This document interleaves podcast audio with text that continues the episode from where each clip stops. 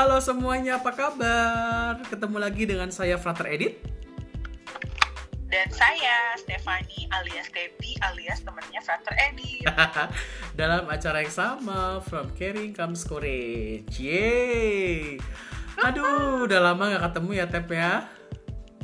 Iya nih. Gila. Bener. Nah, Pernah. sekarang kita nih eh, ngebahas tema-tema yang ringan deh gitu ya supaya teman-teman juga tahu bahwa di balik semua statement kita statement kita lagi. Eh, apa ya? Eh, diskusi kita yang kemarin cukup cukup eh, ya masalah-masalah yang dalam. Kita juga punya hal-hal remeh temeh receh loh. Kita mau sharing juga sama kalian ya. Sebelumnya selamat berpuasa untuk teman-teman yang merayakan uh, prapaskah ini. Semoga puasanya menjadikan diri semakin rendah hati dan demi kemuliaan nama Tuhan ya. Kamu puasa nggak kemarin abu-abu Kan nggak boleh bilang. oh nggak boleh bilang ya ya bener juga sih tapi menerima abu Terima. Ah, terima abu ya. Oke, baik baik baik. Nih, ini kan masih nggak lepas dari pandemik ya, yang sudah mau berangkat jadi endemik nih ceritanya. Banyak sih progres yang positif ya, bahwa sekarang kalau perjalanan jauh keluar tuh tap katanya nggak usah perlu pakai PCR lagi ya atau antigen ya. Iya, kalau perjalanan domestik nggak perlu tes eh, COVID dan kalau salah yang dari luar negeri juga udah dibuka kan. Jadi tanpa karantina, kalau misalnya hasilnya memang negatif dan dengan syarat mereka harus punya empat hari eh, hotel booking gitu.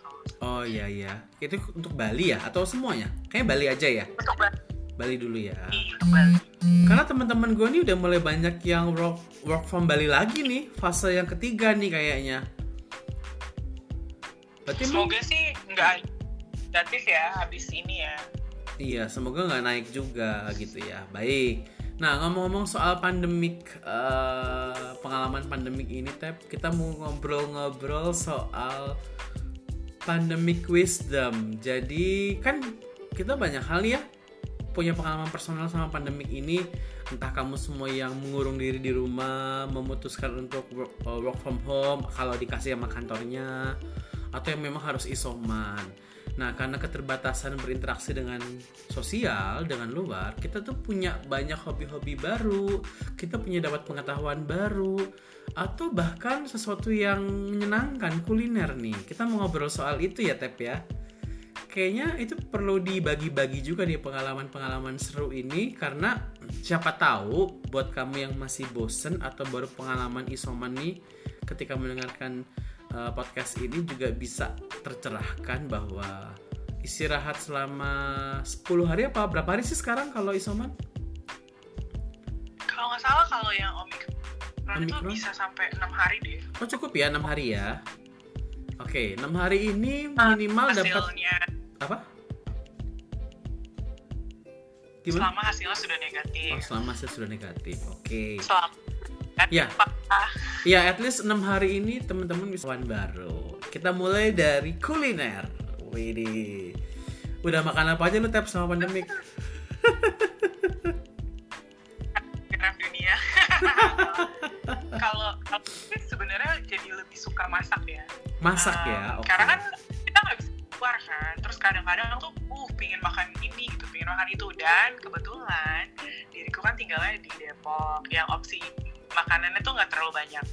Jadi eh, memang ada beberapa kali sempat keluar ya keluar atau enggak minta tolong orang kirimin ya oke oke aja. Tapi beberapa kali yang akhirnya masak. Kayak penasaran banget tuh sama eh, sup-supan mala tuh kan.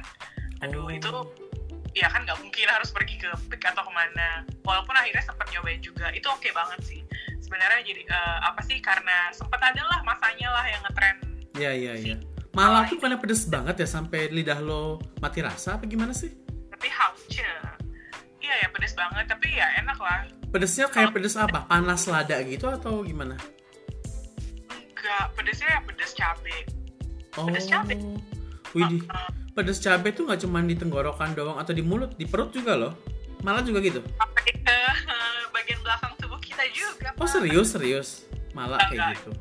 kayak gitu tapi enggak ya Berarti- karena Apa? tahu karena kita tahu efeknya ini kontrol lah jangan yang terlalu Lo jadi masak akhirnya masak malah. enggak enggak akhirnya sih nggak coba itu Oke. Eh, itu salah satu hal yang dipenasaran Oke, maksudnya terus terus. di daerah Pik cuma jangan tanya apa nama restorannya karena udah lupa Iya.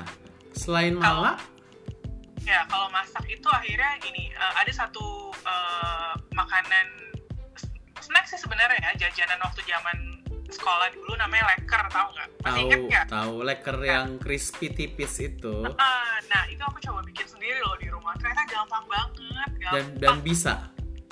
bisa berhasil dong. Wow. kayak gitu. Terus em, yang kemarin eh, coba itu juga adalah bikin smoothie bowl sendiri. Sebenarnya juga banyak yang udah coba ya. Cuma kan selama ini kalau aku sih lebih eh, lebih sering beli di luar gitu. Akhirnya kita bikin sendiri smoothie bowls dengan apa yang ada di rumah. Terus em, kalau kayak Korean barbecue masakan Korea sebenarnya emang sering masak sih tapi jadi kayak lebih banyak variannya juga coba-coba sendiri. Terus apa lagi? Banyak lah. Kayak jajanan-jajanan ala Pasundan kayak cimol, cireng gitu-gitu. Nah, belum sempet coba. Sebenarnya penasaran banget sama yang namanya apa aci apa Iya, macam-macam jenisnya kan ada cilem, cilor, cireng, oh. cimol, bakso aci bakso aci ya. belum sempet makan tapi nggak tahu soalnya orang-orang bilang kayaknya itu gross apa sih Ya selera sih, selera akhirnya. Iya, uh, mohon maaf ya kalau yang suka seblak dan suka bakso aci ya silahkan aja. Iya, iya. Tapi kan Itu hits banget ya, hits banget. Terus kayak uh, snack-snack itu yang ngetren selama pandemik muncul itu loh. Kayak apa sih? Pisang aroma, tapi yang bentuk-bentuknya kayak snack-snack manis. oh itu Yang bites-bites, terus yang Korean cake, ya nggak sih? iya Eh, itu eh, eh, eh, yang bento-bento cake, bento cake itu kan lagi hit juga. Hmm. Oh aku juga coba banana cake loh bikin sendiri. Banana itu cake. Iya. Oh, eh, eh, disclaimer. Eh, kebetulan aku nggak terlalu suka makanan manis kan. Jadi memang akhirnya tidak mencoba hal-hal itu. Tapi ya minimal tahu lah referensi karena Iya. banyak banget marketing kan. Oh ini yang hits banget adalah dalgona coffee. Oh Pernah ya ya ya ya, gue juga suka tuh. ya kan semua orang tuh kayak coba buat gitu terus akhirnya aku juga coba buat dan ada hacksnya gitu kalau orang kalau nggak salah awal-awal tuh ada yang kocok pakai eh, tangan ada yang pakai whisk ada yang macam-macam ya aku pakai ini aja apa namanya mixer, Nah, mixer. Lebih Jadi, satu cepat. menit Dan Iya, itu menguntungkan merek tertentu nggak sih kalau dalgona kan harus pakai merek itu? kopinya ya Iya, iya kan. Heeh. Oh iya bener-bener boba-boba juga udah mulai ya Ah. waktu itu ya kayaknya ya. produk-produk pandemi tuh Iya. Terus tahun lalu tuh karena ada film apa tuh namanya? Squid Games. Iya. jadi bener uh, dalgona candy-nya yang naik kan. Oh, karena iya. sebenarnya awalnya dari si dalgona candy kan. Terus uh, kapan itu uh, beberapa waktu yang lalu lah ada ada saudara sepupu gitu yang masih kecil dia nanya bisa nggak bikin dalgona candy? Terus ya udah aku juga coba. Dan bisa Itu mesti pakai centong gitu ya atau sendok yang besar gitu ya? Pakai iya oh. Nggak panas tuh gagangnya? enggak dong Oh enggak ya. Gue gue takut sih diabetes makan itu. Itu kan murni gula semua. itu gula semua ya makanya. ya yang penting sebenarnya karena penasaran sih Iya, experience-nya ya yang nggak didapat ya. Oke. Ap- Ap- Ya, makanan apa yang ada di Bandung sana yang baru-baru maksudnya ya Aku waktu pandemik awal di Sukabumi, say. Jadi oh Sukabumi ya dan Sukabumi kan masih bisa gila. Sukabumi itu relatif aman ya. Jadi gue masih terus kerja ya. Kerja masih jalan terus lah. Office hour nggak? Ya paling jeda cuma sebulan. Jadi makanan makanannya makanan yang umum yang hits di Sukabumi sih terutama kayak bakso bakso Sukabumi gue harus coba terus kalau Sukabumi itu kan Chinese foodnya kental ya. Mie mie ayam yang dahsyat yang berbagai macam bentuk rupa dari halal dan tidak halal tuh gue coba semua. Terus ini nggak sih lo? Kopi susu tuh legend loh kopi susu. Kayaknya sekarang setiap daerah punya deh. Betul betul. Ini juga termasuk produk pandemi nih produk WFH iya kayaknya tiap gue sampai hari ini ya nggak minum sekali kopi aja. Entah itu black coffee atau kopi susu saset lah at least itu gue pusing loh. Harus minum loh minimal segelas sampai kayak gitu. Bapak korban ini ya korban perasaan. Addicted kayaknya gue. Dan dan maksudnya beneran semakin deket gitu loh Eh, kayak dulu mana bayang ya kita punya kayak misalnya nih eh, ya Frater tahu lah rumahku di mana gitu ya. Iya. Dulu tuh nggak ada lah anak kafe daerah sini Iya. ataupun yang kopi-kopi gitu. Sekarang tuh kan jalan kaki aja 100 meter udah ada yang jual gitu Iya, kayak. Dan harganya relatif terjangkau ya. Sebenarnya satu hal ini satu hal yang positif banget sih karena Indonesia tuh pada dasarnya minum kopi kan dari nah, iya sebenarnya iya. Cuma memang ya ya seperti kita tahu ketika itu sudah di menjadi konsumsi eh, komersil gitu kan pasti jadinya mahal atau iya. enggak jadi sekarang tuh kayak seolah ya udah beneran difasilitasi lagi kita sebagai peminum kopi. gitu iya benar benar.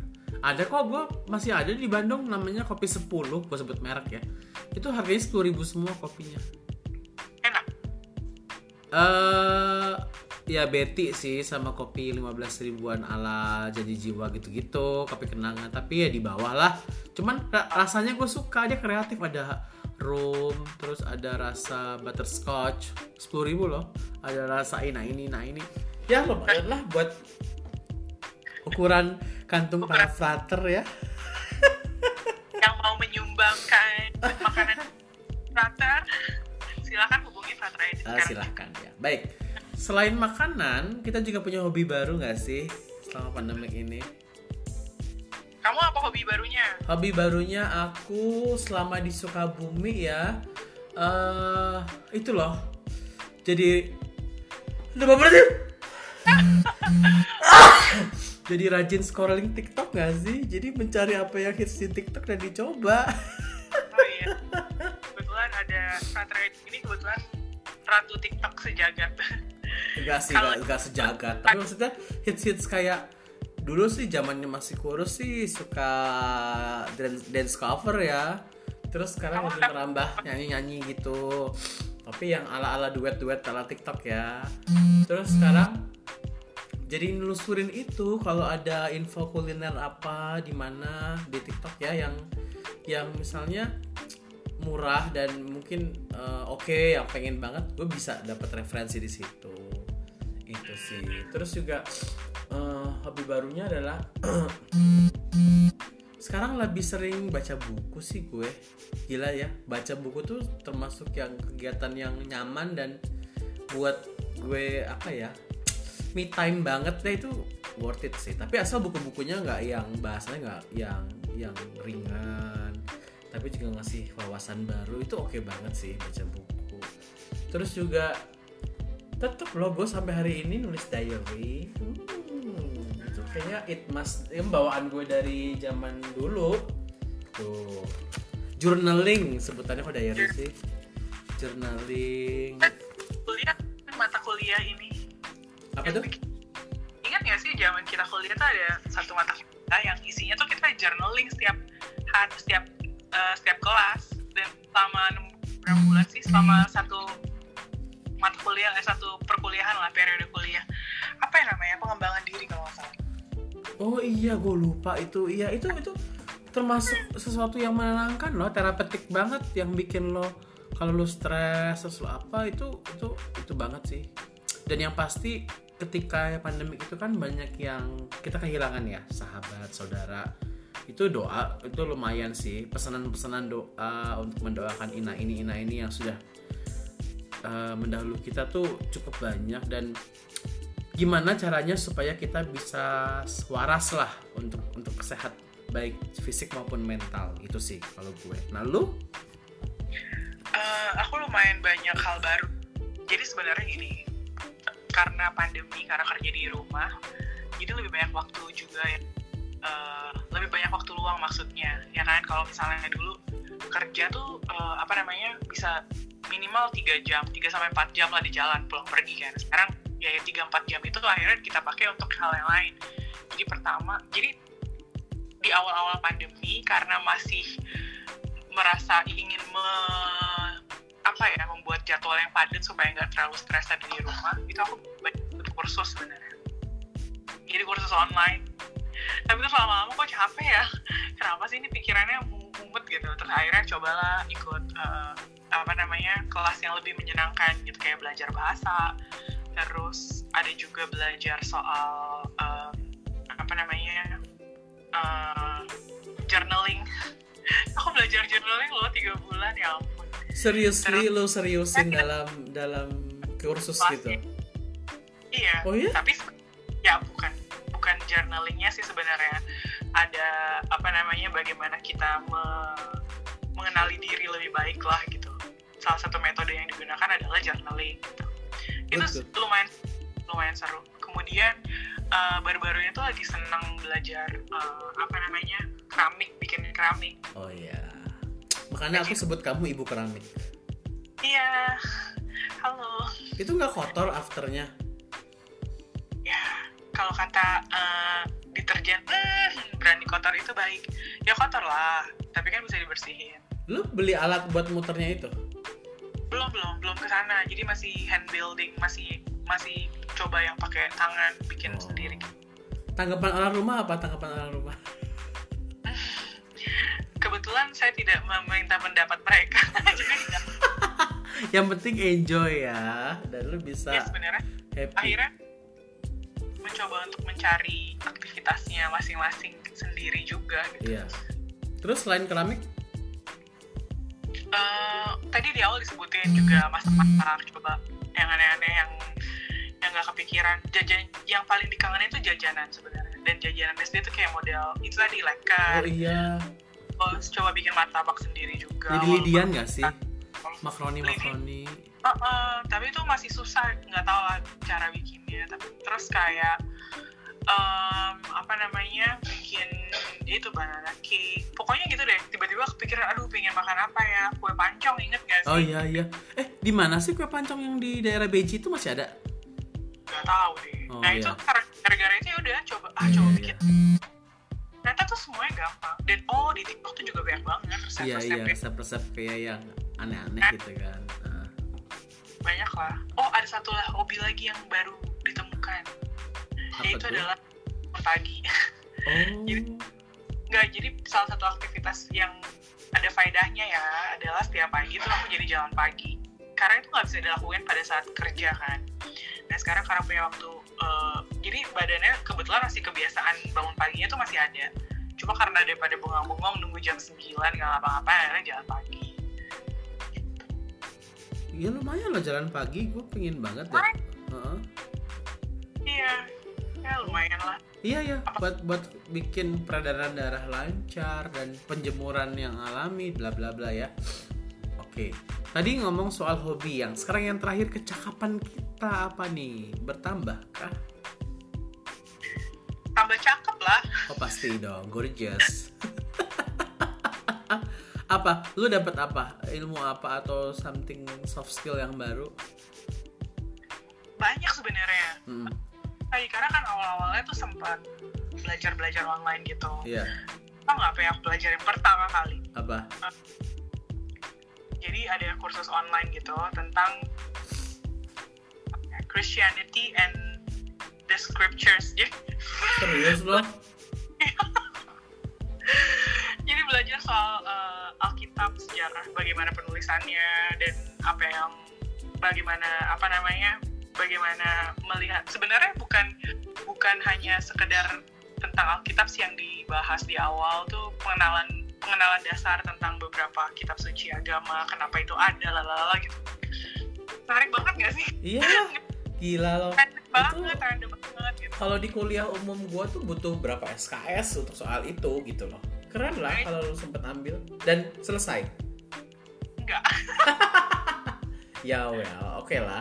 Itu soalnya Ya. materinya nggak berat menurut gue. Iya makanya. Aduh kok malah tambah berat. Tapi ya apa intinya udah dapat informasi dasar lah. Terus kemudian eh, kebetulan di kantor karena oh ya aku kerja di yayasan sosial kan. Iya. di human kebetulan eh, kemarin itu dapat pelatihan tentang emergency response juga. Karena kebetulan aku jadi tim IR sekarang kan.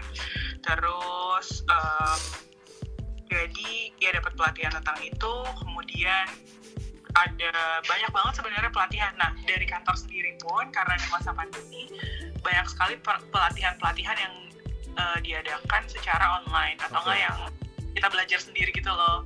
Nanti uh, dikasih kurun waktu berapa lama uh, untuk menyelesaikannya dan segala macam. Jadi bicara soal perlindungan anak, kemudian ada penulisan proposal, oh. apalagi respons kalau emergency response ini offline tatap muka sih kemudian belajar lagi soal leadership uh. oh banyak terus aku juga sekolah eh, lagi kok bukan sekolah sih lagi ada uh, kursus bahasa juga sekarang udah 9 bulan kira-kira. Serius lo? Apa? kan? Korea? Iya. Ah ajarin gue dong. Gue nggak bisa baca hangul. Nanti abis ini ya. Iya. Dia hangul aja ya? Nggak ada yang lain ya? Kenapa? Kalau Jepang kan ada katakana hirakana. Kalau Korea hangul aja ya? Ada dua jenis. Oh, ada gitu? dua uh, tapi sebenarnya yang dua jenis ini lebih banyak digunakan di penomoran aja angka-angka aja sih. Kalau yang lain-lainnya enggak. Cuma sekilas ya kok jadi mau ngomongin bahasa Korea ya. Sekilas nih ya bahasa Korea itu kan ada tiga jenis uh, apa ya tiga layer bahasa lah ya gitu dibilangnya. Tiga tingkatan. Yang pertama itu ada bahasa formal kemudian bahasa yang sopan kemudian bahasa sehari-hari. Sebenarnya ada tuh yang dibawanya lagi bahasa gaul. Tapi kan itu kita nggak belajar. Jadi emang uh, sebenarnya complicated tapi kalau udah terbiasa ya nggak akan. Ya yeah. uh, apa sebutannya?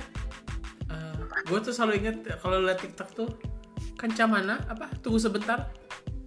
Cangkaman. Cangkaman cangkamana.